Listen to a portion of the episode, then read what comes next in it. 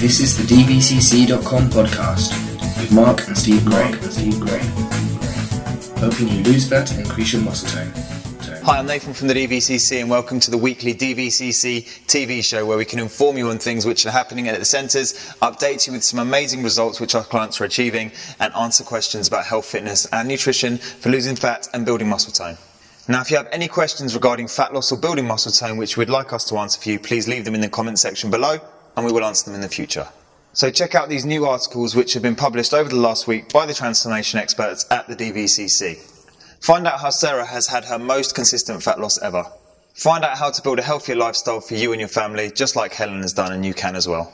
And do you compare yourself to where you are or where you want to be? If it's the latter, you'll never be happy. And listen to this podcast myself and Joss recently recorded.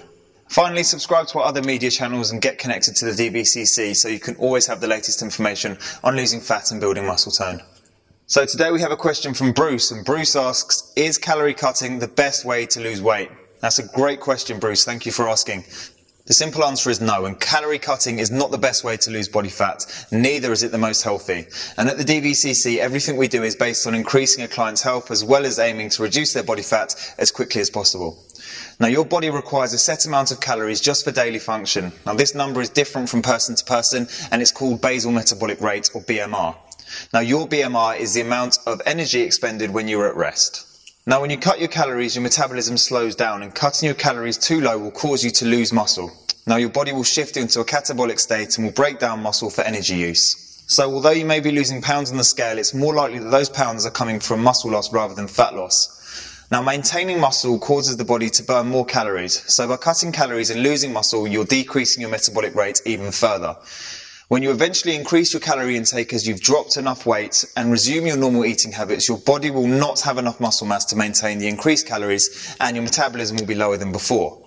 This will mean that any excess calories that you consume are actually stored as body fat. Now, for the large majority of people who crash diet, they'll yo-yo up and down with weight. However, more people end up having more body fat after crash dieting than before they dieted.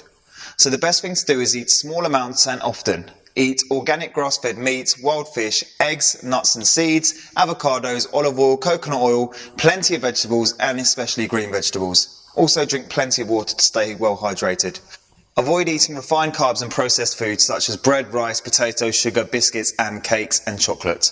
Now our question of the week to you is have you ever done a calorie cutting diet before and what did you find as a result of it? This is Nathan from the DVCC. Have a healthy day.